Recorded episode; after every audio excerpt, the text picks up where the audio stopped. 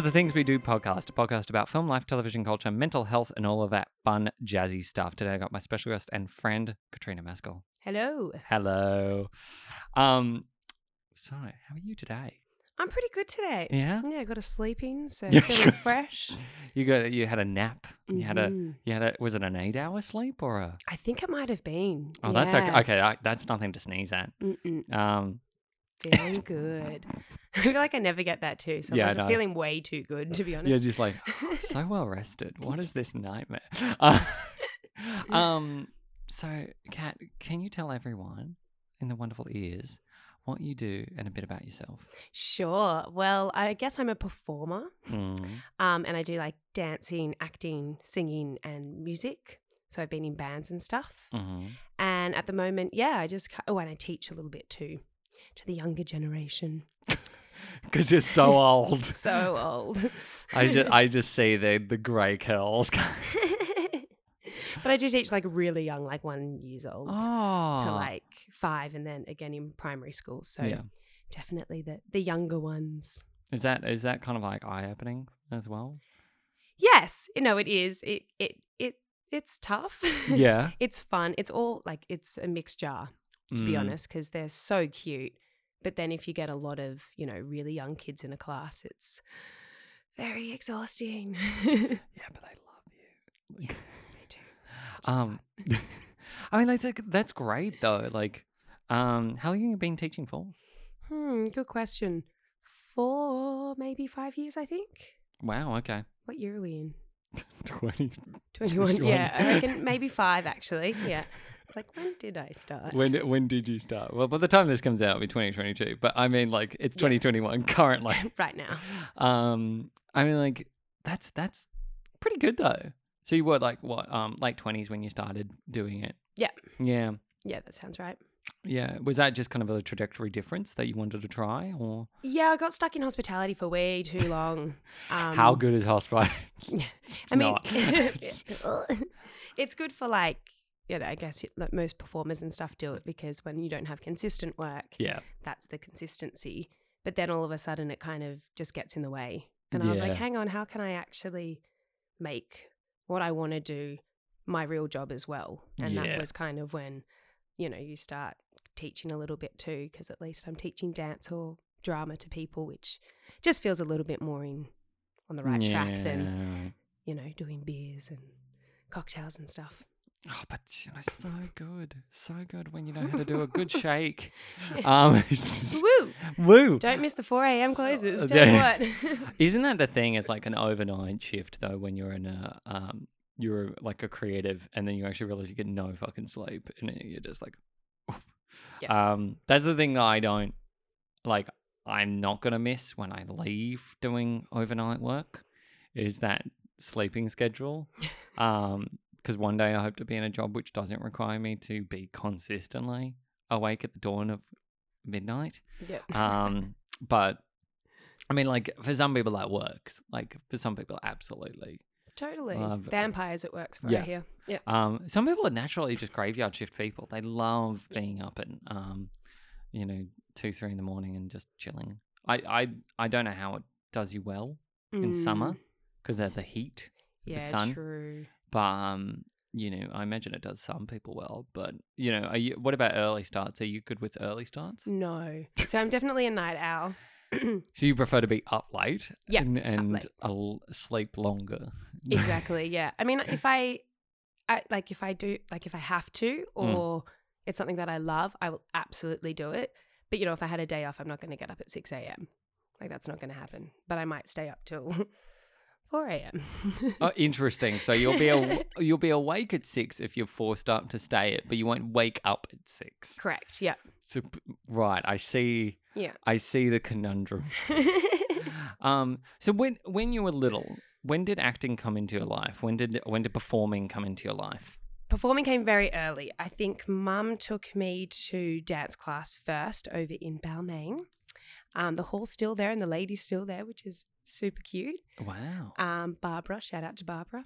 Um, and we, yeah, so she took me there when I was really little. Mm. And but it was when I say dancing, it's like frolicking around, you know, like cute dancing, not like proper Yeah. ballet or anything. How dare and then did that and then kind of yeah, it was dancing young you. Mhm. and then yeah, mum just kind of knew that I was made for the stage. I remember like yeah, I'm trying to think when I actually started acting. I think I was like 7 So still pretty young, Mm, yeah. Yeah, yeah, yeah, yeah, yeah. going into like but they were all just drama games and stuff which I loved. Yeah. And then you was like, when did it when it when did it become serious? When did you feel like it was like a serious thing? So I think that it was weird. So, like, I always wanted to be in musicals. That was my thing, Yeah. because I was dancing, acting, and singing. So as soon as I finished school, I went straight into. Wait, hold on. Let's go a step back. I got my first professional jobs when I was in um, early high school, and that was like um, a lot of suit work and stuff, doing the hosting for like Nickelodeon, like traveling shows. yeah. So that's when kind of the acting took over and the dancing because I was in the suits and stuff. Mm, So then, and then after school, did the full time performing arts, yeah. musical theatre stuff. But then I went into the music world because a, a band approached me. Oh wow. Yeah. So then I did bands and tours for about four years five, six, seven. that was good math. And then that kind of like crossed with acting a bit. yeah. But then when the band faded, that's when I went, no, I'm going to go yeah right back in. So it's kind of been a bit of a wave with all of them yeah and just kind of grabbing what comes my way. But it's always been consistent, okay consistently there, if that makes sense. But what is the main focus will change depending on where I am and what opportunities arise at that yeah current time. But the the three have always been there, if that answers That's- your question. It does. It does. Like, I'm, you know, it's interesting as well because you know band work and and you know like it's like you're a jack of all trades, master of none kind of situation. Absolutely. And it's interesting. Do you think that's a negative thing or a positive thing? I always thought it was a negative, and now I'm kind of leaning into the positive Yeah. side. Yeah. Because it's like it's an interesting saying where people go, "You're a jack of all trades." Because the the ability to be that means that you're never rigidly stuck to one thing. You can do a multitude of, and and most days, people need to be that. They need to specialize in a bunch of different skills, and you know have that ability to be flexible. Yeah. Did did, did band work and stuff like that ever sort of seem like something you wanted to do? Oh, absolutely. Like, I, I think for me, when it happened, I didn't know I wanted it. But then when it came, it was yeah, absolutely an amazing experience.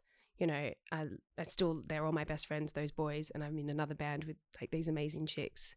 And I feel like writing music and being on stage is like, I always thought, I don't know, the whole like writing performer thing. And I feel like for me, I'm definitely more of a performer. yeah, And it took me a while to work that out. Even though I will write with the bands, the joy for me is the touring Mm, and the being on the stage rather than the yeah. writing of the songs. Like that's cool too, but yeah, it was weird to kind of figure that out. You're a so were you a little bit of a rock fan at heart, or are you what do you, what kind of music Yeah. uh, do you love? oh, all of it. So, well, by two bands quickly, there's like one's an indie pop kind of Oh, rock love band, yes. and the other one's a doom heavy metal band. So. Oh, okay. that shows you, and I'm a musical theatre girl, so my So, uh, music is very like all over the collective, yeah.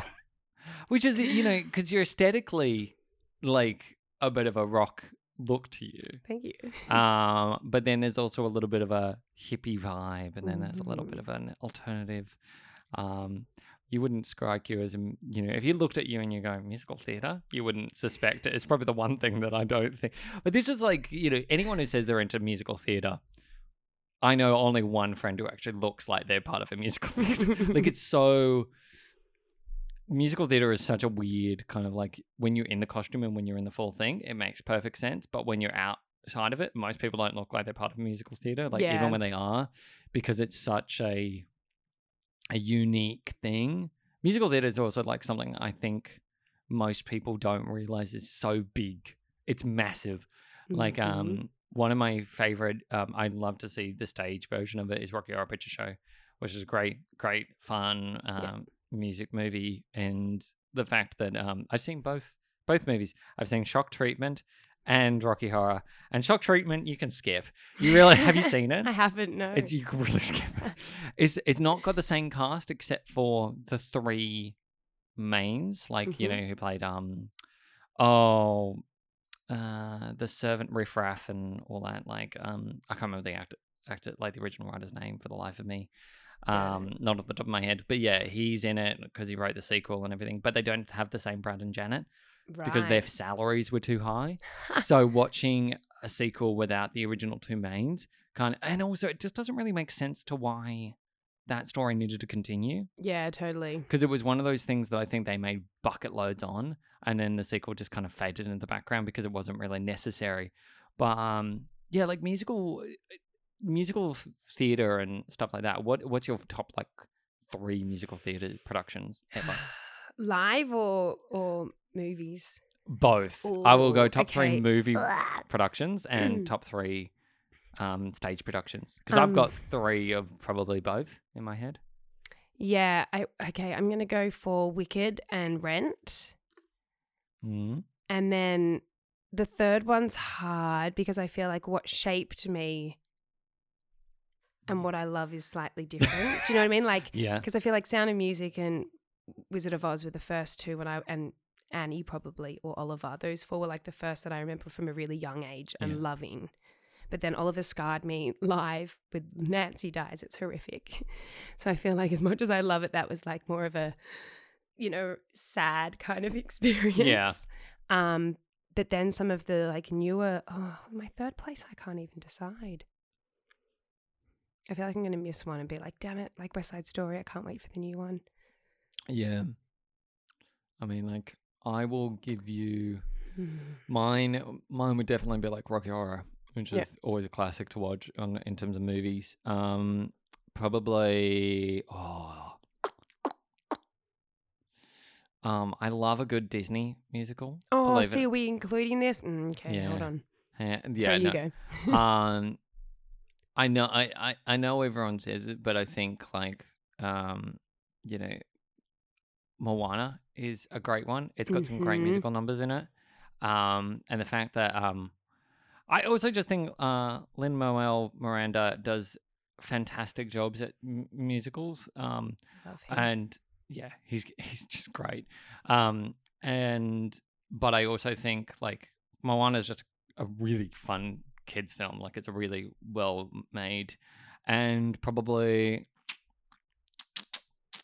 i'm really trying to think because i got a third one in my head but i'm like what is it what what I think I figured mine out maybe. yeah. When you said Disney, maybe Mary Poppins. mary poppins is great It's the pretty- original Yeah, like Yeah. it's pretty up there. Step I in time, that choreography is amazing. Um, yeah, I think one of the what the one of the stage ones that I've seen, Wicked, hands down, Mm. amazing. Um, it's great. Uh, I saw Hamilton recently, yes, me which too. which Did is great. it? It's it's really fun. Um, it's a lot to process with no story. I think the thing is, I like musicals with breaks in between the songs. I'm really bad when it's just straight music, and it was it, the acoustics in the performance. I'd not listened to the soundtrack first, but I loved it. I thought it was really fun. I thought the campiness of elements of it were great, Yep. and it's a fun story.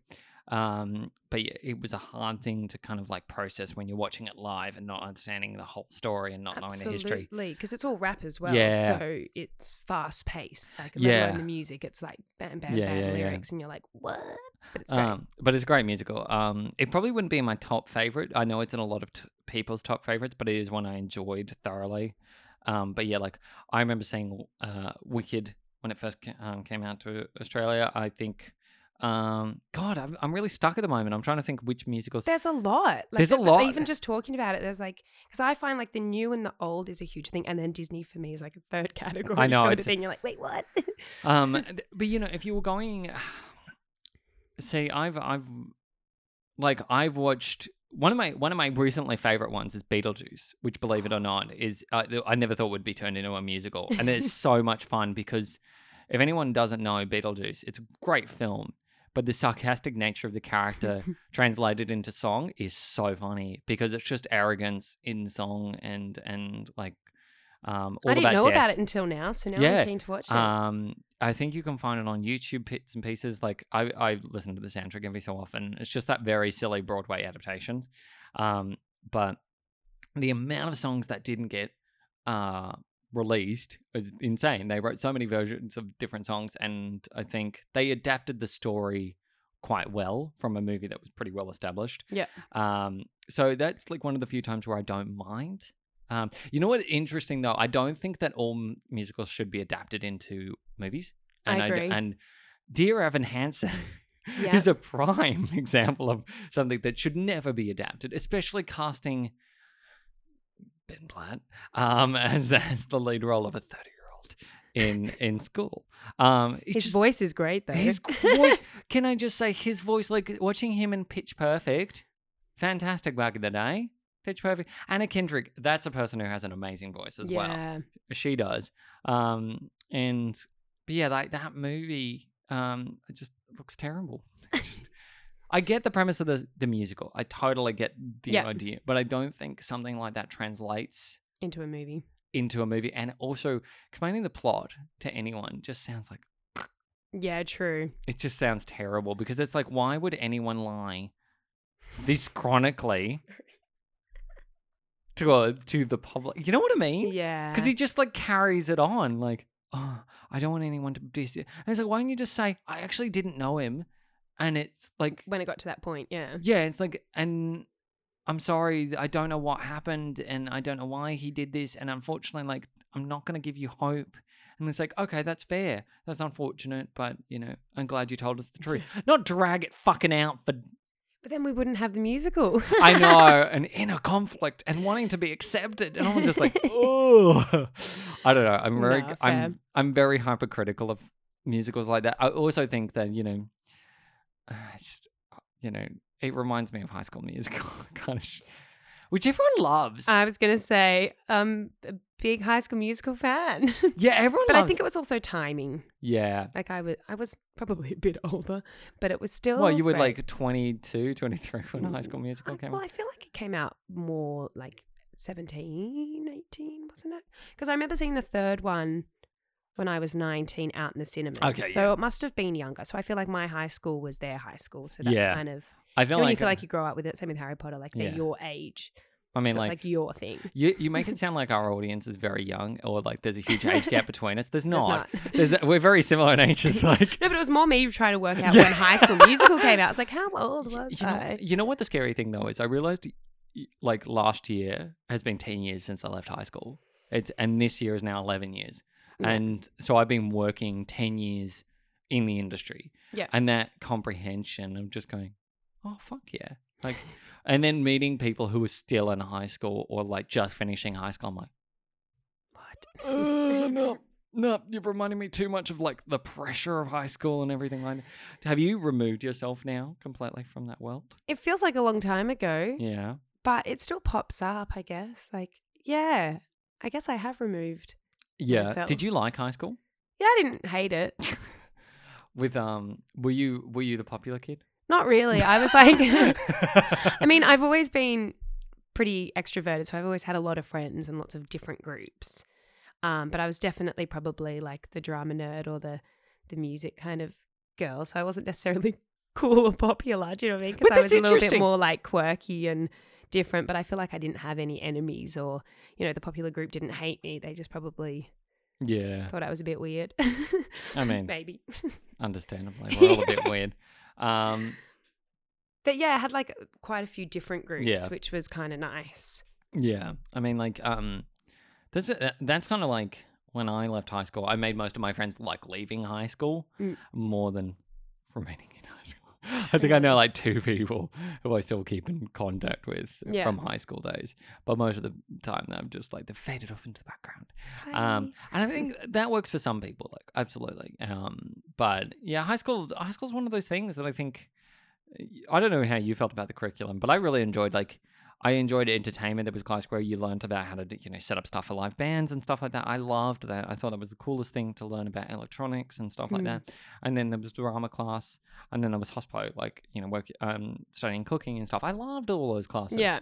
but I definitely wasn't the written, like, write a thesis kind of kids. I was like, no, what do Mm-hmm. you do with this? Like, this is paper. And I don't know if this was the ADHD brain mentality Yeah. uh, that I had, and just being like, nah. But yeah, I was like, drama was like this outlet. But I used to be nervous as anything in drama class. I love drama, I love acting, but it's it's very interesting because it's like um I never thought I was that good in Yeah. in high school. Like apparently my teacher thought I was quite good, but it was like I I was not one of those kids who knew like that they were they had any talent. I was just did it because it was comforting and you know stuff like that. Did, when did you kind of like you know did you have a point where you knew you were good in high school, or did you just kind of like in pursue it because it was fun? Uh yeah, unfortunately, I think like year 7 I got like the drama award.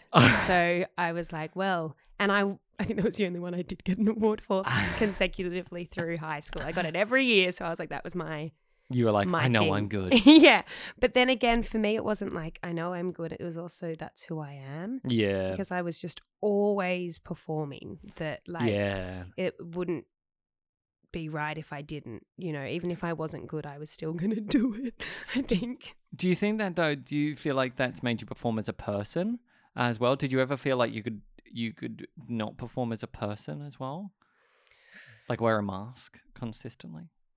Um, I feel like I touched a yeah, little I think I probably still do that Yeah. a bit. Yeah, because I think I'm probably a little bit more closed off and stuff than I appear to be. Do you find like is that because of anxiety or do you think that's just because of your level of comfort? Oh, probably anxiety, I'd say. Yeah. Yeah, or maybe a level of comfort, or the or the kind of I don't know whole thing that I'm used to of performing. That it's just become like that's what you do. Yeah. Whereas when someone kind of chips you know away. chips away and gets to know you, they go, oh, interesting. What's Yeah. happening here? Do you because like do you find you find it quite hard to talk about yourself? yes and no, depending on what. Like Yeah. I feel like I'm a pretty open person.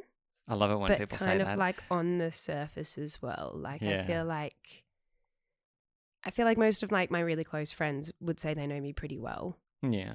And then there's like the little select few that would be like, Oh yeah, yeah, she's doing that. Oh, she's fine. no, she's not. Like, Yeah, you know, yeah. would be able to just See push through. through. and know. Yeah, like what's like- really What's really ticking. ticking along? Yeah. Um. But I am pretty open, that being said. Yeah. So I don't know, it's tricky. Yeah. Like, um, do you think that's the ADHD side of you? Possibly. Mm. Yeah. Because how old how old were you when you got diagnosed with that? Quite late in life. Yeah. Probably about six years ago, I think. Wow. Okay. Yeah, so I was like mid twenties. See, that seems to be the common age for girls. Mm. It's very common to be diagnosed later in life. yeah. I was diagnosed when I was five, yeah, right. and uh, mostly because I had a seizure. I think it was just a category of like, your kid has epilepsy. Oh, also they have ADHD. Those are two Mm. things that don't know, like can go together. But here's here it is, bundle package. Interesting, yeah. Um, yeah. So I I was very much about like just knew from a very early age. Um, but I think it's also more recognizable in boys. It's way more um like uh, apparent, and I think th- the symptoms um in girls seem to like are the same. They're like some you know there are a lot of consistent symptoms when you have ADHD, but I think they're more just associated like with boys, and it's like yeah, correct. oh, you know, she seems just fine. Like, whereas he seems like a troublesome child, and it's like, no, they both have the same condition. Like, it's yeah. just different ways of, you know, outlet that you'll see throughout puberty and stuff like that, and then when they're in adulthood. Um, but yeah, generally, like, um, have you found that quite easy to get your head around now, or did you like struggle with it for a time? Well, I feel like for me when it first like when I was first diagnosed, everything kind of made more sense. Yeah, Um, because I always kind of thought it was anxiety yeah, and stuff. And when the diagnosis came, the anxiety went away for me, particularly through medication and stuff, which was Mm. baffling. Um, because I always thought like they were trying to treat anxiety in the past and it didn't work, and then this Mm. kind of worked quite quickly, which was crazy. And then just seeing how much more I was me and then learning to work with it and sort of thing. And it, like a lot of things just kind of made sense because I was like a pretty bad tantrum thrower as a kid.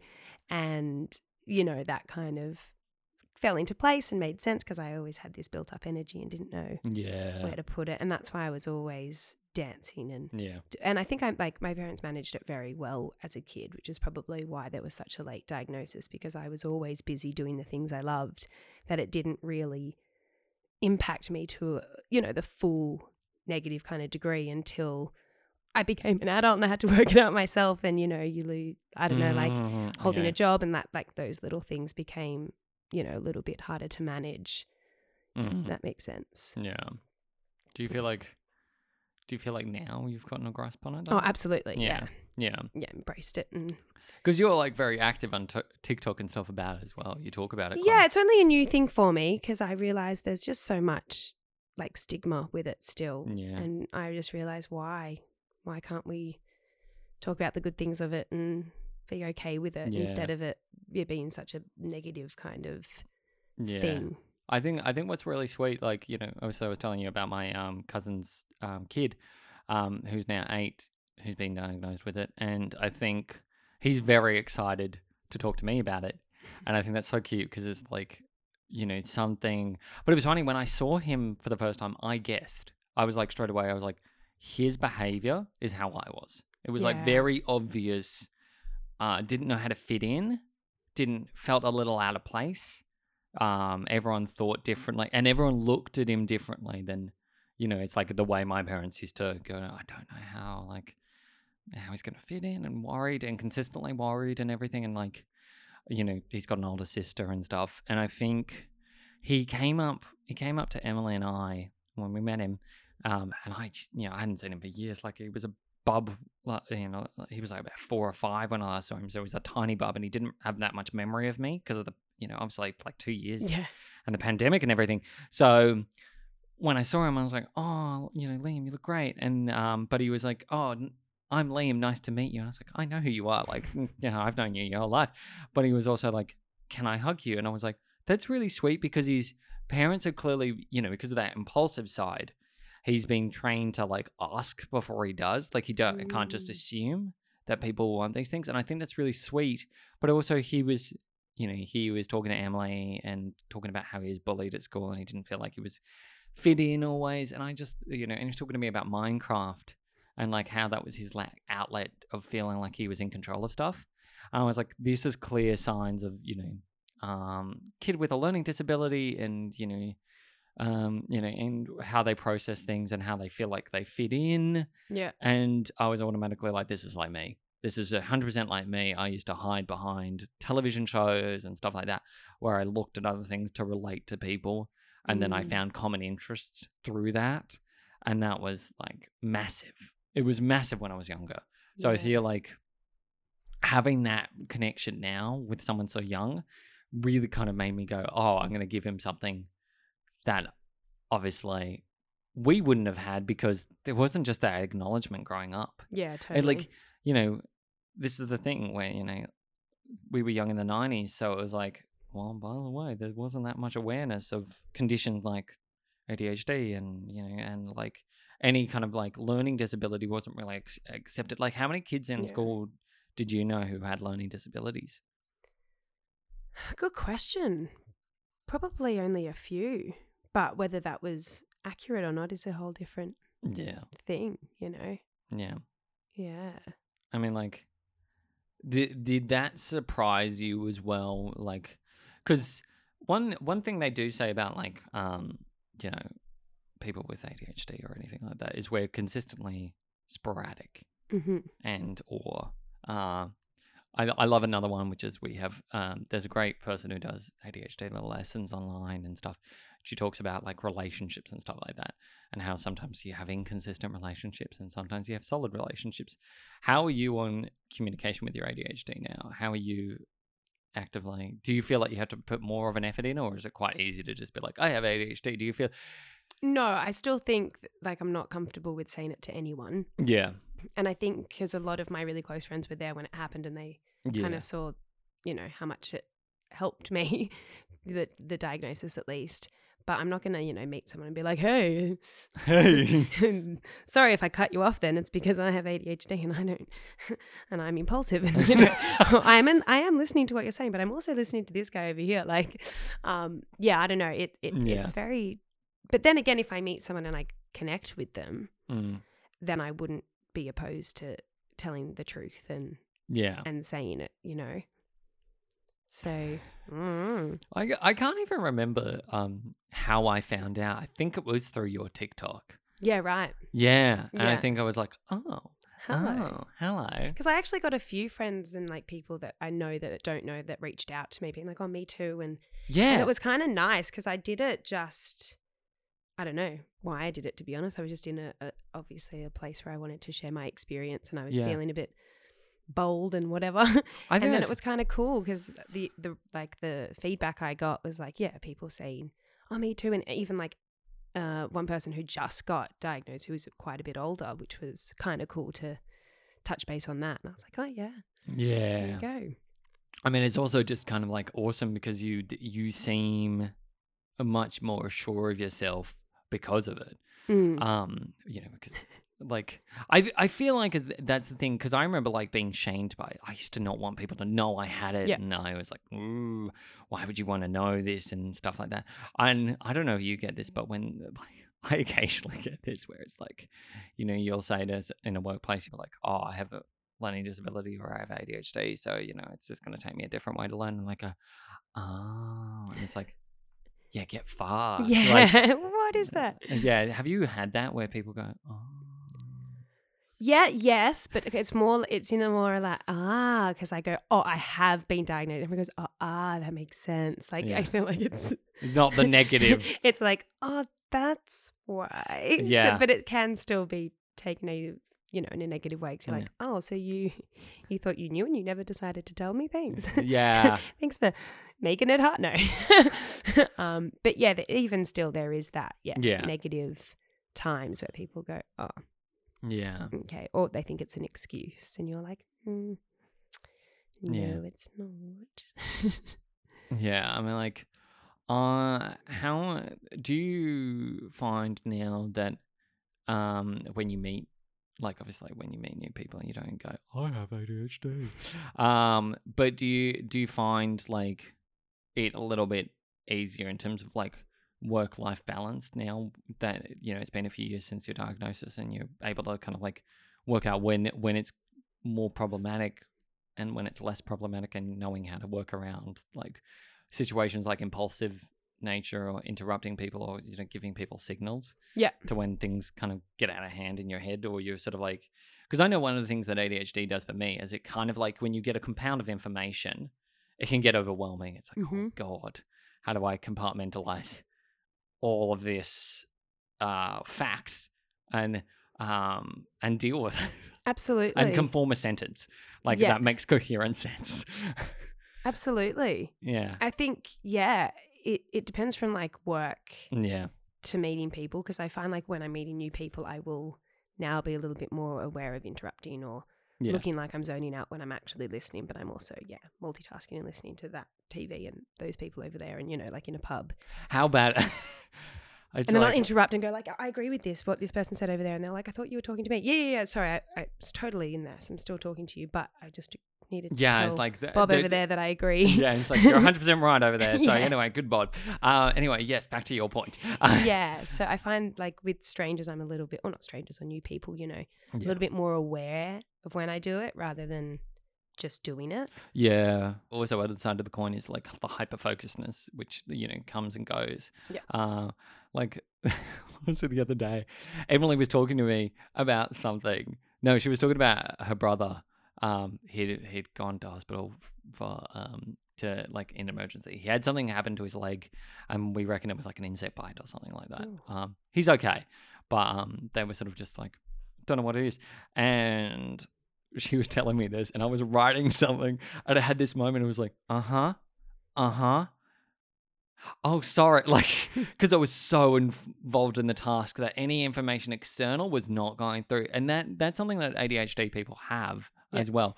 And often people think you're being rude It's not. Yeah. Your no. brain is just not comprehending new information coming in because it's Yeah. so hyper focused on another task that your brain just goes, oh well, um, to anything. Like you're, it, it's interesting, and um, yeah, it's it's n- the one thing that I think people kind of like automatic. I used to be called, you know, like, you know, rude or something like that, and I used to be, you know, like feel like I was being rude, but I don't think I am. I'm just sort of like compartmentalizing different information, and um, you know, I guess the thing is like when I'm doing a task, I'm doing a task, and I need to focus on that and then move on to the next thing. But if I'm in a conversation with someone, I'll take everything in, and you know, it's just Yeah. it's very interesting. Like, how do you deal with that? Like, are you very much like the same where you just if if you're doing a hyper focused on a task and people talk to you, do you find it's harder to concentrate on what they're saying? Yeah, it depends on what kind of level I'm at. So, like, if I'm like totally in it, then absolutely. And then if I'm still hyper, like, if I'm hyper focusing over something over a long period of time rather than like in that moment, if that makes sense, Yeah, then I'll be a little bit more Yeah. reactive and stuff to the other people or whatever's happening. but you know, if you're just there in the moment and you're doing something really quickly, you're like all the attention go on this. Yeah, Um, exactly. Yeah, I mean, like, do you find it's interesting that you You mentioned lose hours as well. Yeah. Like, Oh God, I I've forgotten to eat some sometimes. oh, absolutely. Yeah. Um, I was just thinking about like you know you're mentioning anxiety some as well. Like, how is that now? How's your mental health now comparatively? My anxiety's gone, which is just wild. Which what do you what are you on? What do you take for I'm taking Ritalin at the moment. Yeah. How and good. it's like How- just taken the anxiety away because I know like yeah you hear that it can cause anxiety for people that don't Yeah. have ADHD or try and use it recreationally. Don't do that. Um, it's not a recreational drug. yeah, and Um, it can heighten anxiety, and that yeah, was kind of all the things I read. And then when I got it, got rid of it, and I was like, oh, Because it's uh, good to know. it's interesting because it's like when the imbalance is there, it rectifies the imbalance. Whereas if you don't have the imbalance, it actually, uh, sti- you know, stimulates Yeah. the imbalance. Um, it's so weird how drugs work. There's, Yeah, it's very Uh, interesting. but yeah, I, it's interesting because I remember. I did, like Ritalin didn't take away anxiety for me, unfortunately. Like Yeah. I, I had it, I stopped taking it when I was in my like teens. Yeah. I haven't been on it for years. I have thought about going back on it. Um, I have really bad anxiety. I take Lovan for that, um, which has a chemical in it called fluoxetine, um, and that reduces mm, like panic attacks and stuff like that. But Yeah, I am like I think I developed depression and anxiety from going off my meds, sort of like hyper, probably a little bit because they were probably always there, but they were just reduced because of the meds. And now when I was Mm. off them, they were like back to their normal level Yeah. um, and everything was heightened. Like I used to overly panic about stuff, um, whereas like anxiety now is just like, eh, yeah, whatever. Um, ever since I, so yeah, I have talked to my doctors about it going back on a, um Ritalin and stuff, and apparently it, you know, it's like massive. Like for some people, it's massive. Like like they're able to focus more and you know stuff like that. Um, but yeah, it's I don't know what what's been your experience with it. What what, what did you notice a massive change when you started taking it? yeah, absolutely. Mm-hmm. But I, I think it's also that thing of knowing when, you know, knowing your dosage and not to be completely reliant on it as well. And Yeah. then to learn how to cope in other kind of ways as well and be more self aware and Yeah, that stuff as well. As much as it has been an absolute game changer for me, I would like to think there will be a day where I don't need to take it as often. Do you know what I mean? With, like as anything, I feel like you're not meant to be on medication your whole life, right? But there may be, then maybe that's okay too. I don't know. I guess it It's- depends. Yeah, it's like the the argument of uh, of is it a crutch or is it a, a necessity? Yeah, Um, exactly. And I I think there will be a point where you don't need to take it. Like Yeah. absolutely. But I think if it's helping you at the moment, take it because it's like you know it's it's there's pros and cons to everything. Like Exactly. um, I think like yeah, don't don't waste a good thing while it's there. Yeah, it's it's interesting because my experiences with Ritalin were fine. Like that, I had really good experiences, but I did get to a point where because I was on the for most of my teen years, I did feel like I was like I wonder what I'm like off it yeah. and what kind of person I'm like Yeah. because I never knew like I never knew what it was like to not take it Yeah. and really remember what it was like. And I think, yeah, the other end, there was a few times where I was like, oh, okay, yeah, probably should have hindsight thought more about that and stuff like that. But I definitely um, I took uh, you know like doctors' recommendations and stuff, and I had some great doctors. And one of the things was you know just be smart, be sensible. Like I never did any recreational drugs growing up, which was, I think, one of the things that the doctors said because they were like, your brain chemicals are very heavily imbalanced, so probably steer far away from like drugs and stuff, unless mm, alcohol's probably fine, but anything else, just steer far away. So that was kind of like my removal of Yeah. like social situations. But um, yeah, like now I I don't. I, the most I've done is weed, and that's about as exciting as my life ever got. Um, but even then, it's like I feel, um, yeah, it it didn't really have. I feel like it gave me a different outlook growing up to be like, um, and I guess like the thing was I took drugs my entire life, so when everyone was like, "Oh, you take." You take drugs, oh, I need, and it's like I didn't have that impulsive nature to take anything that I wasn't meant to take because I didn't enjoy taking like three tablets a day and yeah. because I was on like medicine like Epilim for my epilepsy, Ritalin for ADHD, and prednisone for um, bone density and muscle development. It was like you know massive things that were just like consistently you know checking Yeah. that I was actually going through puberty fine. Um, so yeah, I feel like that side of the coin was just a little bit like, Ugh. was that you know. What was your like life growing up without that, and just sort of realizing now? Yeah, like here's a go back unto you. Um, I think I was kind of yeah, a little bit more dangerous in my my teens. Mm. Um and I could never have guessed. Where is this airing? No. it's on a PG channel. Fucking hell. Yeah, um and I think I did a little bit of self-medicating a little bit. were you a bit of a risk taker? Yes. What yeah. what what was the most rebellious thing you did? I think I just went into the party lifestyle a lot, you know. So doing lots of different do, drugs. doing that and like yeah, like weed I smoked quite regularly. yeah. Sorry, mum and dad. Um Did they know? Oh, I didn't think they did, Uh, but of course they did. It's that weird thing when you're a kid, you think you can get away with anything and they have no idea. Yeah. I think I think they knew. Maybe maybe not as as much. Um, Uh, whoops. just don't tell them now. yeah, Um, and, but apparently it's quite common to self medicate with with weed as Yeah. ADHD because it calms you down. And Yeah. and I got really um, motivated when I had it, which is meant to be the opposite. So most people have it and then they just do nothing, whereas it would calm me and I would end up cleaning the house or doing d- jobs and Mm. it would give me that weird like that focus that I was lacking. So it, it's weird how I kind of self medicated without actually realizing I was doing it Yeah. until it you know became probably too much. but that, that that that's the past. It's all good now. Uh, Probably a little bit. Like, how are you? How are you with recreational drugs now? uh, lots m- much better. Let's move on very quickly. no, no, no. I mean, I still I do enjoy every now and then. Yeah. Um, but I know as yeah, when I was younger, it was definitely Yeah. probably too much.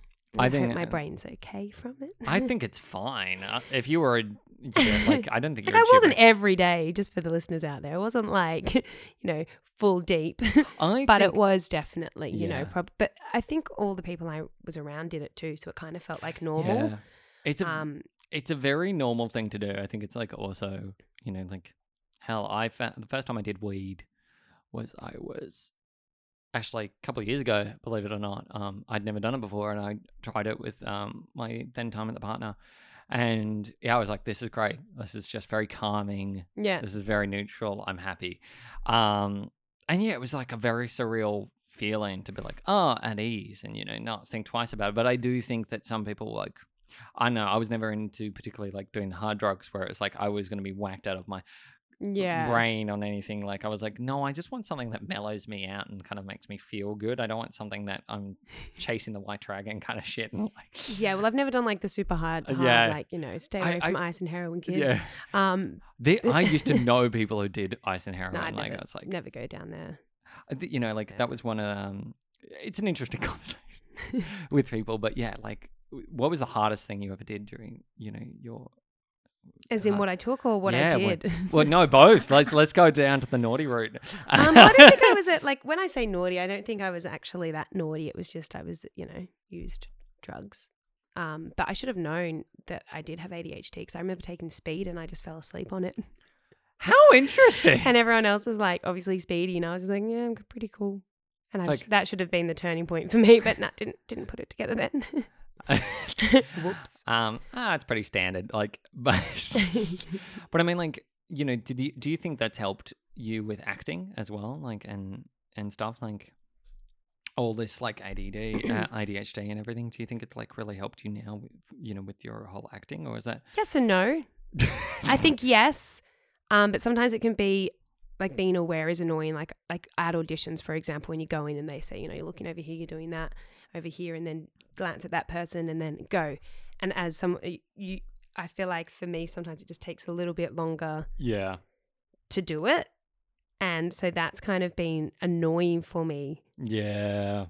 But now I think now that I know, I can say, yep, just one second, because you're there and Mm. they want you to do your best job, right? Mm. So if you just say, yep, one moment, I'm just taking it in. Whereas before, I would have never really. to do that. I would be like, action, go. And just do it and then do a really shocking job and go, oh, looking over there, you know. Whereas now I feel like I'm more in control and I'm more of aware that I go, yep.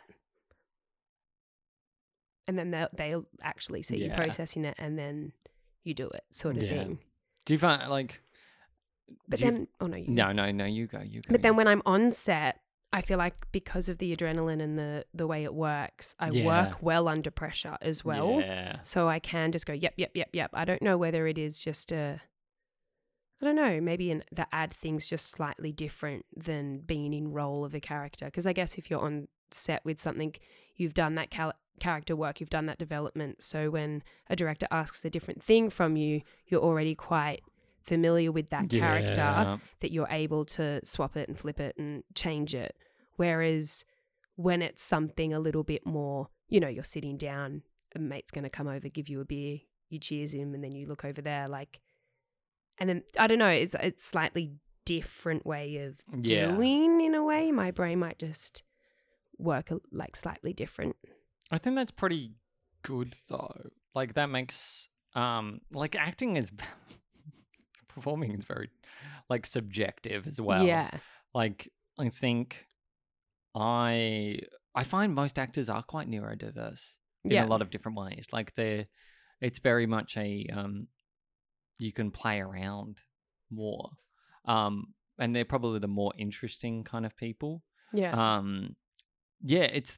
Do you find it like confronting going into auditions now, or are you very kind of used to it? No, yeah, I'm pretty pretty used to them now. But then I must say, like coming out of lockdown and going Yeah. into my first one, because we did so many self tapes at home Yeah, rather than going in, I was thrilled to go back in because I'm really indecisive as a person. So doing like takes at home instead of literally walking in, you do your name, you do your audition, and you leave, and you're like there for what five, 10, 15 maximum minutes. yeah, And then I'd be doing it at home and you'd be like, that's good, but I'll do it again. And then yeah, you know, you had to be really ruthless and be like, no, you're only getting X amount of takes and then you're sending it because otherwise I would just go down this rabbit hole of like, and it would take, you know, a day or ugh. Anyway, so I think for me, back to the question, it was that thing of going back in. It was so nice to do, but Yeah. then the nerves surfaced again because it had been a while, right? yeah, Which is normal. But then, then doing it, being like, oh no, you know, you know, this feeling, you know, Yeah. and then it kind of just fell into place. fades. Yeah. And that's a, that's so interesting because I feel like, yeah, and do you feel like what do you actually? This is this is the thing that I always think of. What do you prefer more, the you know the commercialism world, and, you know the big big drama stuff, or the independent world? Like, what's your favorite? To be honest, I feel like I'm still working it out because I think it goes back to like what I think I am and who I am. Yeah, And I think at the moment, I've always had this idea of me being, you know, a professional actress and Yeah. being in, I don't know, the, everyone, you know, the big stars, and then realizing, oh, actually, maybe that's not your niche. You know, maybe you're are a little bit quirky, more of a rock star look, you know, all that stuff. yeah, Maybe you fit in more of the independent, you know, stuff, which isn't a bad thing, you know. But I think for a while you're I don't know, you have always seen like the the making it, you know, that, um, that whole thing of well, what is that? And that's so stupid because I think you think it's Hollywood, but is it? If you're Yeah. working full time as an actor, isn't that then you've made it like Yeah. or or whatever your goal is you know for me to be a performer full time would be my thing and i remember like chatting to danny and he was like but then you've done that Yeah. and he was and i was like well whoa yeah but not to me i still feel like Yeah. there's some sort of next step still I think that I I absolutely and that's you know shout out to Danny's podcast of uh, actors making it.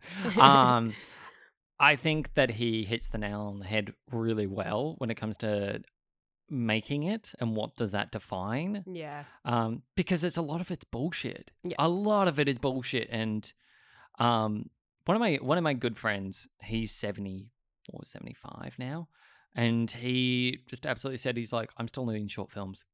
yeah I still like it. I still do community theater and stuff like that. I still love it. And he's like, I've had been in good films. I've been in bad films. Like I've just I've done it, and I'm happy doing with it you know doing what I do. And I, you know, but he he's a person who loves doing stuff. He's a very Yeah. creative person, and I think, yeah, I don't like this idea that we have to reach a pinnacle. Nah. Like, I remember. I mean, that's also where I started. I I literally, I, you know, like until I started this podcast, I thought. God, I need to make it in life and stuff like that. And then, like, you know, 50 fucking episodes like that. and I've met so many people who are on the same, at different points in their career, but all on the same page yeah of just being like, this pedestal is to have fun.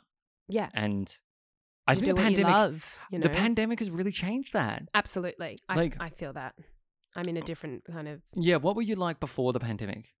Like, um where where where do you think your goals were then versus now? Yeah, I think I was still trying to chase that big kind of dream. Yeah, Um, and now I feel like I'm a little bit more like having time off and Yeah. realizing like time to create and time to make and then being like, that's cool. And having that different kind of outlook on myself as a performer and Yeah. being like, okay, like for children's entertainment, for example, I've realized like that's a niche that I want to go into. That's what I'm good at. That's what I, I'm a child at heart. I teach kids. I perform at Luna Park, which is like there's so many things, but I was always, I don't know, like thinking acting, acting, yeah, you know, as films, movies. Whereas that whole thing, I was in bands, like that would make sense to go that way as well. yeah, Um, and but then I do love being on set, so it's like you know I kind of kind of want it all. Um, but that it goes back to the you know a ADHD and jack of all trades, like having those four different loves of dance, music, yeah, drama, and um, you know performing generally. But they're all kind of different. Whereas I feel like if you're just an actor, you might not want to go down that way. You do know what I mean? Because you might not want to be singing, or you might not want to be moving. You might just want that those really intricate, you know, Shakespearean plays to dissect and get into. Whereas Yeah. I love that. Don't get me wrong, but to to do the full cat, like to get Yeah. me as who I am, it would involve yeah, a bit of it all, you know. yeah, So I think now I'm kind of a bit more open to what comes my way, but then also I think I need to kind of set more goals as well because being too open to it all kind of means you're just floating around yeah, and just closing that like you know making it a little bit more of a narrow road rather like keeping it wide but do you know what i mean just like narrowing it a little bit. Yeah. a little yeah and you know still doing like loving going on short film sets and and and also like realizing that you, you might need to create your own stuff too like i know Yeah. everyone's told me that but then i again back, yeah, back to the diagnosis like you start something and i never finish it yeah. so i have so many things that i've started and haven't finished Well, the ironic thing is like we were meant to film like three times. yeah and it's been over the course of like a year and a half now.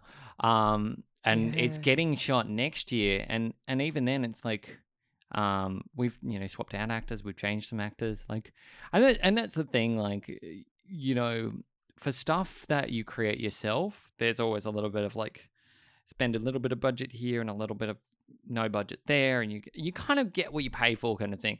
But you also got to put um 100% of your love into it because it's like one thing I I say to anyone is like, if you don't 100% love it, I'm not going to 100% love it. Yeah. Like rule 101, you've got to be f- fully in, and everyone's got to you know make an effort. And I think it's all about the team in Yeah. such because I just did a really like an independent thing with um Amelia Roller Coaster Testers, which is coming out soon. I, I'm so excited. yeah, and that was one of my favorite projects because a a bunch of legends working on it, Mm. and it was come from love, and it was just so fun and different, and seeing someone that you know creating something it also Yeah. made me realize that well why can't you do that too like it was quite inspiring and it was just such a yeah just a lot of work don't get me wrong amelia's working herself to the bone with it but like it was just i don't know Yeah. a really cool experience to you know why are we waiting around you just got to do stuff you know I think it's also like it, it's a brave step doing your own thing, especially in that kind of like, um, you know, especially kind of collecting a bunch of people and going, let's make something and let's do it, and I want you in it. Um, that's a big well we did like yeah true we did all auditions so i think that, you know when you Yeah. audition you you've accepted the terms the terms and conditions and the and the death sentences. Um, but I mean, like, and this is the thing: it's so hard to make a project. So the fact that she has even made it this far, Mm. fantastic. And I say that to anyone who's actually made something. I'm like, the steps to actually get the project up and off the ground and actually film, edited, done, finished, shown to the public is so hard versus the amount of times you run a script, you get to the point where you're about to film and then it just doesn't happen. And then you're like, that's right, that's going to the drawer of never getting made. yeah Like that happens so regularly. Yeah. Um, you know, and what like how many projects have you been involved which you you know never seen the light of day? Well, I, I've I don't even get to that point. Like, I've just got like notes, notes, notes, notes of all these different projects and scripts, and then never Wow. even like committed to one, which is not good. But that, but that being said, I feel like this is a new thing for me. Do you know what I Yeah. mean? Because like before the bands and stuff, we we finished all mo- most of those projects as a collective. Like Yeah. we released albums, we did tours, so there's a lot that I can do. That you know, the big gold or green or whatever color Yeah. tick you want to put next to it. Whereas me as an actress writer, it's a very new territory for me, and which is cool. Like maybe, and it was like last lockdown, I had this idea, got halfway through it, and then you know never. did it. yeah. but I'm like, it's not too late. You know, it's funny how I think mentally you get over something yeah. because you're so involved in it, right?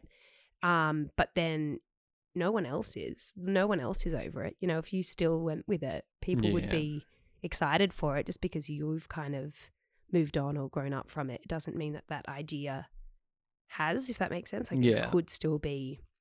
Isn't that good. interesting? Yeah, it's sort of like one of my friends asked me to be in a short film of theirs, and like it was the first time I'd done like acting and in something for so long that it wasn't my own project. And when I was in it, I was like, "That's right." Shit, it takes ages. Like we did about we did about three hours, four hours worth of different, you know, and they did it. We did it via Zoom, so it was back when you know Oof, obviously in lockdown. So I was recording um, on my end, and Emily was in, and she's not an actor. She's a singer, songwriter, and um, you know, like done sound recording and stuff like that. So Yeah. she's completely removed from the acting, performing world, and so she played a character in it as well. And she was nervous as anything. She was like, "Oh my god, it's probably going to be shit" and everything like that. I was like, "No, you were great," but we were lucky because we broke it up into like the first scene and the second scene, and we did it in split, sort of like one before dinner, then had dinner break, half hour, probably an hour break, and then went back to it. And I feel like one of the things that really taught me was being on the other end and helping someone else out, where I don't do Mm. any of the post work. I'm just there for my minute little bit, which normally I'm involved from beginning to end. yeah. And it was the first time ever that I'd only been involved with this one little bit. And I was like, oh, I'm done. That's it. Uh, what do I do? Like, bye. And yeah, it's like he's still editing it. And I just, I think about it and I just go, fuck, okay. That's kind of a surreal feeling to be like on the other end of the foot and be like, but it, mostly the, the advantage was it was improv. Like a lot of it was Yeah. heavily improvised. Um, but it was also kind of like, oh, gee- geez, like how I don't, yeah, I don't know because it was like it was one of the scenarios where I was like completely, I'm amazed. He thought he'd be done by the end of the year. I don't think he's going to be done with it until next year. It's funny as well when you're editing a film, it takes fucking forever. Um, It's like Mm. the slowest process is editing. Like I think the longest ever anything sat on my hard drive was like a year. Yeah, um, right. or three years if I didn't have um, animation or anything to it. But yeah, like a year sometimes is between filming to actually release. Yeah. Like, how's your thoughts on that? Do you always kind of like look back at previous projects and go, Yeah, I think it, I, yeah, it does take a long time. As I said, I'm not even at that point, so they've already been there for like six months to a year. So, um, but yeah, but seeing other people that have done it, you know, you, yeah, I think you don't like. I remember first going on set even, and then seeing how long one scene takes. Do you know what I mean? Like back in, you know, when you first do it, and and I think that's why it's important as well. Why I do want to kind of try doing everything, even though it's so hard, um, because you do get a different, you know, y y- yeah, you work different muscles in your brain and you diff- you learn different skills and yeah, and that's why like lockdown was kind of good because you just like have to edit your own little yeah, stuff together. And now I'm, you know, I wouldn't call myself an editor, but like I understand that now, which is just another tool to add. And like if I did want to, you know, do a film or short film or something, at least I would have a little bit more of an idea how to edit. I probably would get help still, but you know what I mean? Like, yeah, whereas before I would be like, what? yeah, what am I doing? You know? And I think, yeah, I think it, it's like anything, everything takes so long in the arts, you know? yeah. um, because it is so nitty and gritty and you know Do you do, do you feel like as a performer though, there's some uh, things you definitely wouldn't do, or are you pretty much open to anything? Yes and no. I think i am at a stage where i would probably say no to some stuff but i wouldn't say like you know the short film thing. Like if i found a script that i loved i wouldn't mind doing it and not Yeah. getting you know money and being involved in an awesome project. Absolutely great yes. I'm not above all that you know like absolutely not. But if i got something that i thought was a little bit naff and they wanted me on set for you know you got to balance it up right you know you you got to know your worth and your time Yeah. and i think if it was something then great and if it was something that i was a little bit unsure of i would give it the benefit of the doubt unless i said like it was you know you had to travel eight hours away for you know x amount of time And then it travel was- eight, yeah. yeah. like then i'd probably be like okay let's pros Yeah. and cons weigh it up maybe not Yeah, but I've been in a bit of a lull at the moment. I feel like I got had heaps of things and now it's a bit quiet. So I need to be a little bit more active with because there was a period where I was, you know, on all of the, you know, casting things, looking for my own work as well as, you know, through the agents and stuff. Mm. Um, and that's when I was getting a lot of, you know, short films and, and features and stuff like that. And now it's kind of gone down. And I know, you know, obviously COVID hasn't helped it, but also I feel like I've kind of fallen off a little bit, you know, and not being as active in looking and that Mm. sort of thing. And I think you do need to still put that work in as well. yeah. Yeah, I think that's really hard. it is, especially now that work's back. Yeah, I uh, personally, I need to find a balance between working and still having the time for this. Do you know what I mean? Because I think with COVID eh, lockdown, sorry, you got I had all the time and it was Yeah. awesome. And I realized like, why am I working so much? But then obviously you, you need to work to pay the bills, and Oh, but there needs to be for me. I'm still finding that perfect balance Yeah. of yeah. Do you feel like you've found also creatives you want to keep working with, or you've, or, or you've been sort of in like now because of the pandemic? Because I think it really changes how you view people and their work ethics and everything. Mm, interesting. Yeah. I, have you noticed that as well? Yeah, and I think that like I definitely have a bunch of people that I'd still like to work with. Yeah. And I think I just need to start yeah, be a little bit more um forward like and just doing stuff whereas sometimes I see myself I'm a little bit more Yeah. yeah, I don't like I do. I'm very much, you know, I go for things and I'm always doing stuff and I, you know, Yeah. very busy person, but I think I don't take the reins maybe as much as I should sometimes and Mm. go, I've got this project. I need these people. Yeah. Do you know what I mean? I'm a bit more like, oh, I've got this idea, a little bit more wishy washy, rather than being like, no, let's do this. But that's good because I'm learning this. So now I'm like, well, if I do have something, I need to Yeah. You need to be proactive and be like, oh, yes, this is the plan and I'm going to do it. deadlines and you know things like that, rather than being like, it's cool, we we can't do the reading today, and then you never do it. You know, Yeah. rather than going, okay, no, I I'll it, find someone else. I think it. I think it's also like um yeah it it's being proactive. It's being like um less reactive. Yeah. Um, one one thing I've noticed with like this, particularly this year versus a bit more last year, is like just knowing my own worth because I used to work myself into the ground. Like I Mm. used to say yes to anything, and I was like, "This sounds like a great idea." Now I'm like, "Let me weigh up this in my head. totally. What level am I at? What level are they at? Is the level difference significant enough? or Mm. like because i always judge people on the merit of how you know i hate people upselling don't ever upsell me. I just think it's a bullshit way of because if someone if this is the thing. I will base people entirely on their own talent. I Mhm. don't need you to tell me how talented someone is. I'm like cool whatever. Like it sounds really And also, if you're working with someone, talent's great, but if they're an asshole 100% and they're the most talented person, do you want to work with them for two years? no. Do you know what I mean? So you, Yeah, yeah, it it's- works both ways. I think I think hundred percent, and I just I think you know w- once that value for money and people, you know, some people are absolutely just the nicest people to work with, and I'll hands down um, work with them anytime. You know, it doesn't matter what the project is, um, but yeah, there's some people I'm just like it's clearly business for them, and I'm like, Mm. you know, I've had friends go, oh, this person, I got this person on my project, and I'm like, okay, amazing. Good. Who are they? I don't know them. Oh, their father worked for this movie. Okay, what a relevance. Um, like, doing a good job. yeah, it's like, what are they like? I don't care what their parents have done. I care what they've done and who they are. yeah. And that's, I hate people saying that. It's like, you know, because I've been mis, I've been miscredited multiple times. People go, you're, a, you know, he's a professional photographer. He's a professional editor. And it's like, professional versus actually getting fucking paid are two different things. I am a paid tech. I am a paid. I worked for media for eight years. yeah. That is my main job. Everything outside of that, I have been very rarely paid for because I have a full time job. Mm. And th- and this is what I say to people: like, don't upsell me. To I am this. This is what I am. I will have time for this when I have time for it. It's not I am regulated to your schedule. If you want to Yeah. find someone who fits your schedule, find someone else. But I will never say to anyone, I will fit your deadline. I always say, be understanding that I have this, this, this, Yeah. this, this going on in my life. And these are the things that I do.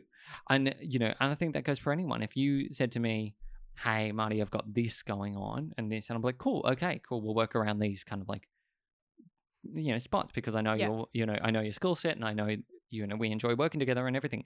But I think that some people are just going oh, yeah. it's like cut people a break. They're not full time. Like you know, everyone's got other shit to worry about. And if this was our full time job, it'd be completely different. Yeah. it would be completely different expectations. Um, but yeah, like some people just can't comprehend that every you know you got to react like everything's a favor. I think is Mm. the important thing. Like, what's your Mm. mentality on that? If everyone's doing you a Yeah, like I a think favor in that's a actually project? that's quite well put, to be honest. yeah, And and I guess like having like the favor, but yet being professional about it. You know. yeah, Because I think you know you, you I've worked on projects where too many people just yeah become unavailable and the script's already written and then people you know the writers have to then change the script because people have and I get it like life gets busy stuff happens yeah, but I think what you said before like you need to make sure you're kind of on the same yeah, page at least or you're upfront about it yeah. you know and you're not messing people around but I really like that favor thing that's really I just think it's like it doesn't matter if you're being, you know, someone's paying you while you're being unpaid. It's really important to remember that everyone's doing you a favor and there's an expectation of realism versus yeah like actually not plausible. Yeah. And most of the time, things that you want to be good when people are busy take longer. Like, I, Yeah. I, you know, it's, and it just takes patience. Patience is a blessing because, like, I've, you know, I think, um, you know, like some projects that I've seen, obviously you'll film it a year before it ever gets released or, you know, like stuff like that. And it's like, or two years or, you know, Mm. like some movies just come out five years later. Like, and you can tell they're five, ten years old, and you're like, oh, that's right. That was filmed a decade ago. And it's like they're claiming that it was a this year release. Oof. Um, but yeah, like it happens all the time. It Mm. happens so often that films get pushed back, they get you know rescheduled, or you know that they don't you know ever get released. yeah I've had I've I've worked on four things now that never got released. Yeah. They're in my show reel, but they never got publicly released. Yeah. And it's nuts. Like the amount of times that that's happened. I've worked on things that I think are really good, and then I've worked on things that I thought are really shockingly bad. And um, I've got to the point in my career. I don't know if it, uh, same happens to you, but you know, you get to the point where you're like, is this worth entirely my time? Yeah. You know, when you look at who, you know, I don't look at who's involved. I look at the script first. Absolutely. Work work out if it aligns with me, if it's going to be fun, if I know the person making it, it's going to be make it fun. Yeah. Um, look, when anyone approaches you for an idea, how do you gauge? Like, are you very hypercritical of like before you say anything? Do you kind of just go through your your mess? I think to begin with, I was kind of always too enthusiastic and gave people false false hope. yeah, But I'm learning not to do that now and to be like, because I'd get excited so easily. And I'm like, great, great, great, great, yeah, yeah, yeah. And then you've already said you're, you love it. And then to go back on your word is always a tricky thing. So I've learnt now to, yeah, filter a little bit Yeah. and just take it all in first before you go, this is great. Because then once you do that, yeah. yeah, it's, I mean, like, it's it's I I remember like when I first you know did the Doctor Who stuff back in 2017, yeah, and we filmed three scenes, and one of them took forever and a day to release. Like it, it came out uh 2020 actually. Um, two of them came out 2020 because they were just like in post production for donkey songs. yeah, Um, but one of the things was like Isabel McMasters always comes back. She always comes back and does more, and I just love that because um, she was there when I started them back in 2017, and she is not. She is just like, yep, whenever. Yeah. yeah, whenever, whenever we can, we'll do it.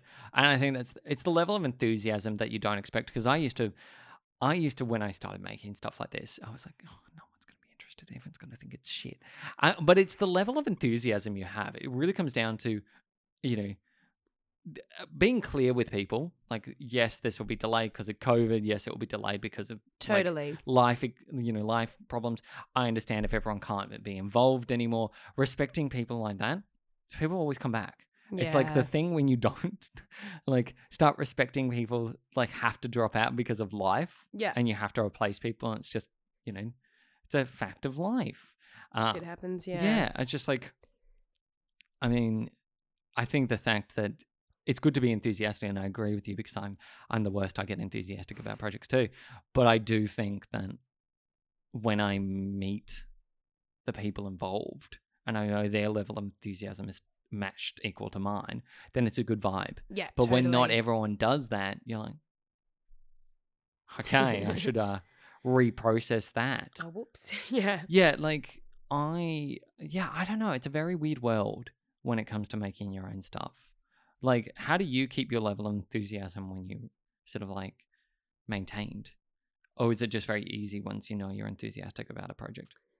Um, I think it. Yeah, it definitely comes in waves for me Yeah. because sometimes I'll get excited about it and then it might not be the way that you see it because people have a completely different, you know, view on things, and then the enthusiasm can fade. But I feel like as a person, Yeah. I'm pretty consistently happy and, and energetic and enthusiastic. So I'll usually be that person that, you know, comes into the project that's a bit more, Hey. brings the energy up, you know, because Yeah. that's kind of who I am. yeah. Even when things get a bit tough, I'll try and see the, you know, the brighter side of things. And Ta-da-da. yeah, well, it's not that bad. Okay, it's to take longer. You know, Yeah. it's fine. I mean, like you're pretty enthusiastic about most things as well. well, exactly. Yeah. Yeah.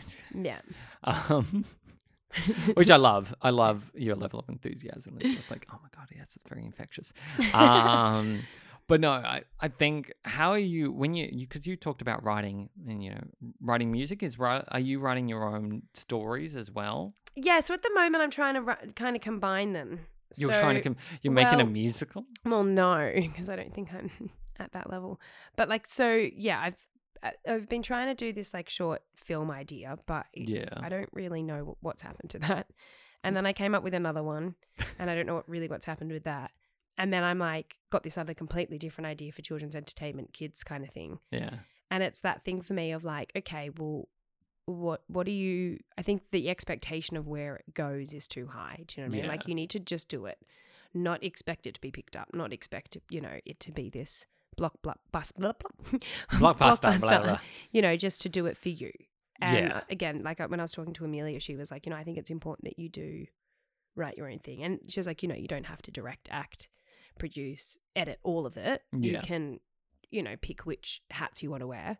But it is kind of, I think you grow as a an actor to ha- wear those different hats too, you know. And I think with me in the writing, I really need to try it properly because I just get to these drafts and never push through Yeah. and and with the music side like i was only like with the Khans, like Temba was definitely the main writer like he wrote you Mm. know the songs we were there we helped um but in terms of the core it was him. So i i and i think for ages i was kind of quite hard on myself for it being like you know you don't you're not the writer.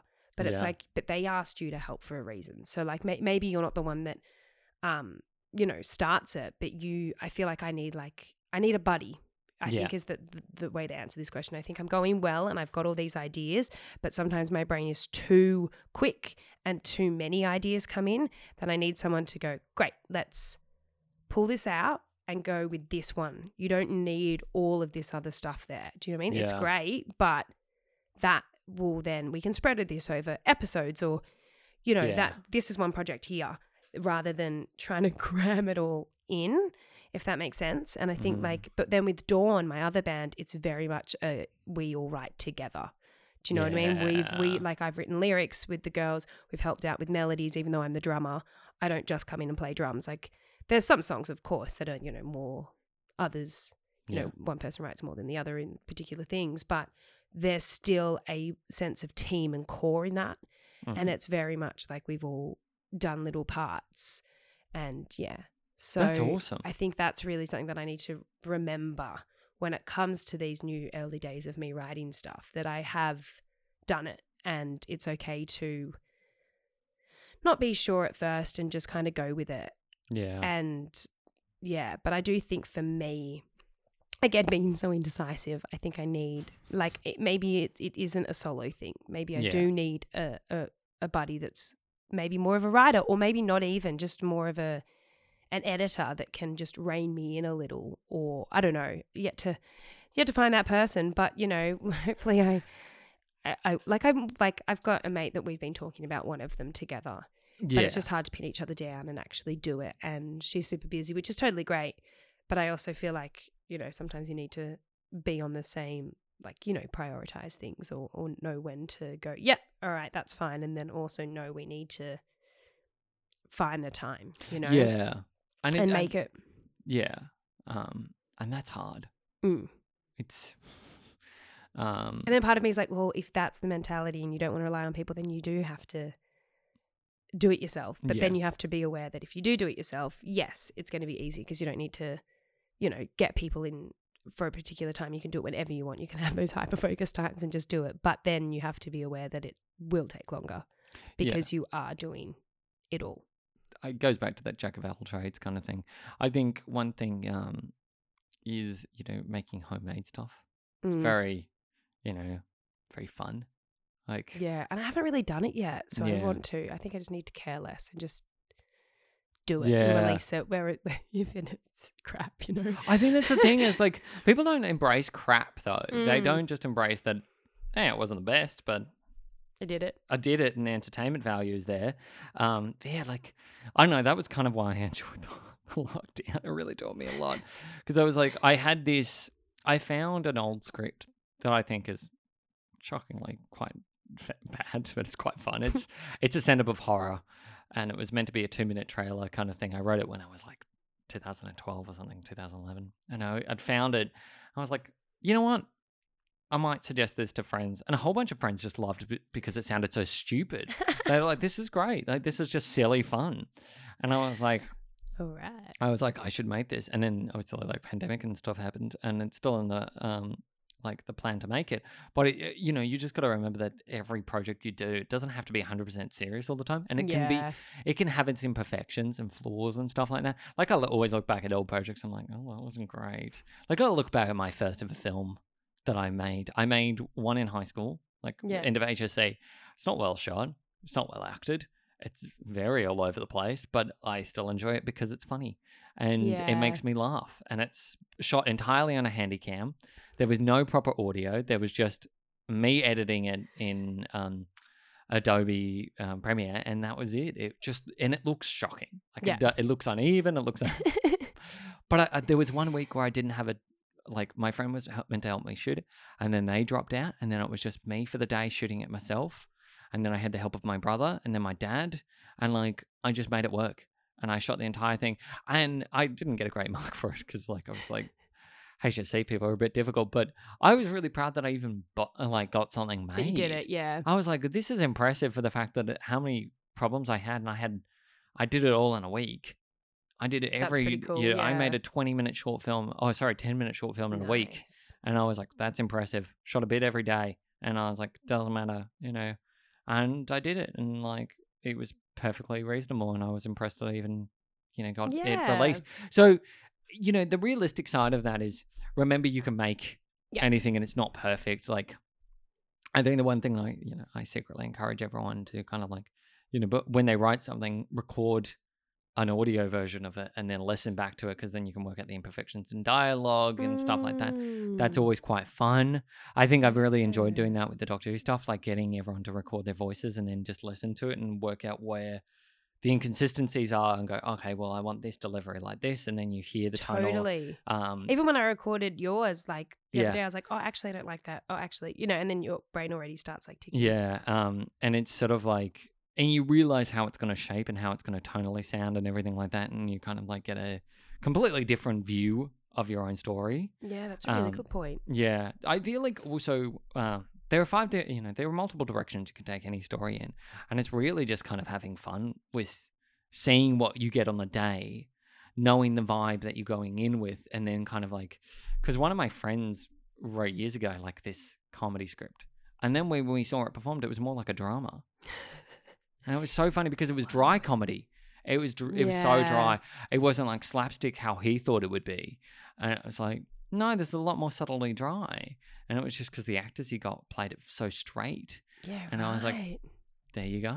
Because you you you realize, and he was like, oh, that really does change the direction of the story, and I was like, yeah, because you've written like this completely different way than you think in your head, and that's not translated. Like you gotta Mm. d- decide it in a completely different attitude when you go into the editing process, and the editing process also defines a film.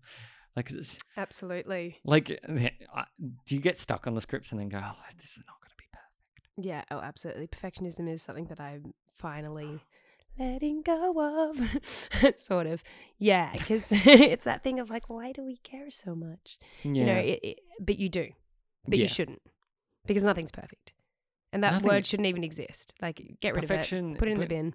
Bye-bye. Perfectionism is unachievable. Exactly. So it's so dumb, yet you still have this weird idea of it. And what it needs to be is entertaining. You know, Yeah. like if I could every day, which, which I'm practicing and learning and training my brain to change that word. Do you know Yeah. what I mean? Because i- if it's exciting or entertaining and will keep people's people engaged, then great. That's Yeah. what you want. Or, or or it'll challenge them to think or like whatever you know the project is Yeah. um yeah but the whole perfectionist thing it's so detrimental it's so you know for just you know for ballet for dance sure you want to be perfect because it's so technical and there's you know that kind of Mm. thing but for like acting it's all about bold choices and and going outside the box and doing something different you know you don't want to be perfect how boring is it for a casting director to watch the same thing over and over and over again Yeah. reason people get jobs is because they do it differently Yeah. but it's funny, you know this, yet you still go into the trap event. You're like still trying to write this perfect script, and you go in and do a boring audition, and you're Yeah. like, "What? I think haven't you learned?" I think it's also like um, you know, just being diverse people. Like Mm. um, I always think it's kind of interesting when people go into audi- auditions and they're looking for diversity, and you kind of just like, do you find that there's some auditions that you just kind of go like that you try and apply for because they're a bit more diverse or stuff like that? Like, yeah, I think like leaning into that sometimes is good, yeah, but then Because you're, you know, you're an alternative human. You're like, and it's weird because I feel like the what I put myself for tends to be like that. But then Yeah. what I get like for auditions and stuff through agents and stuff, it's all like sometimes like the mums, and I'm like, whoa, is this you definitely don't find me as what, the mum. Why am I getting these? Audi-? Like never ever complain about getting an audition, obviously. Yeah. But there is that thing of like, am I? But then you hear these stories about like the wild cards in castings where they do it on purpose, where they put wild cards in because sometimes the casting director goes, actually, yeah, I didn't want that mum look. I wanted the alternative mum. Do you know what I mean? But sometimes I just feel like, am I always the wild card? Or, you know, like I went for one not that long ago and it was all men. Wow. And I was a girl there and I was like, am I in the right place? I'm like, yeah, yeah, come in. And I was like, what? Like, it, it was just for a TVC. I didn't get it, but maybe a guy got it. But there obviously was someone at that point that went, yeah, they're all good, but oh, yeah.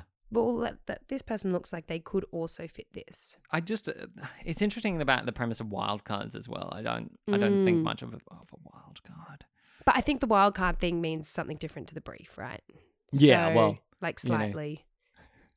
Alternative, Different. um, like different dyed hair. You'll Well, this hair's new as well. I was just blonde for ages. I know. So, which but I guess my look was still, even blonde. It was like not. I don't know. It's still you looked like a, you looked like an inner west hipster, which you know. I guess I was born in the inner west. yeah, I know. So there you go. Like, isn't that the way though? Like, Mm. um, the, the, the- I feel like it's less so now. Like, you know, like casting is a little less rigid.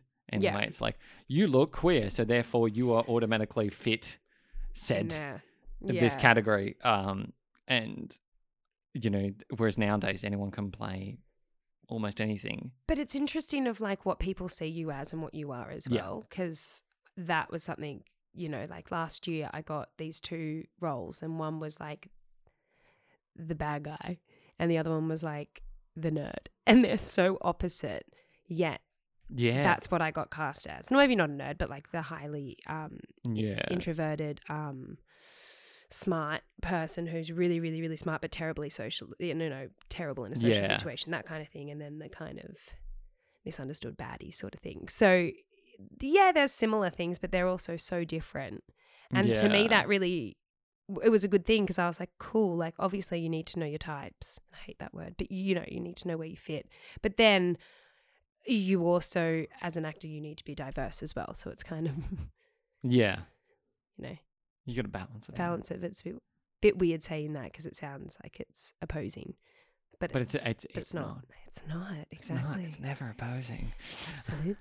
um yeah it's interesting that um do you think like because what do you teach children do you teach them acting or do you teach them singing or um, I teach them acting and dance. So Yeah. at the moment, I do like little kids, one year olds to five year olds, ballet yeah or walking around and clapping your hands. You know, um, So technically cute. ballet. And then I do like primary school from like, or how old are they? Like year two, in- Yeah. in year two to year five. Oh no, some of them are year six because there's two Yeah. classes.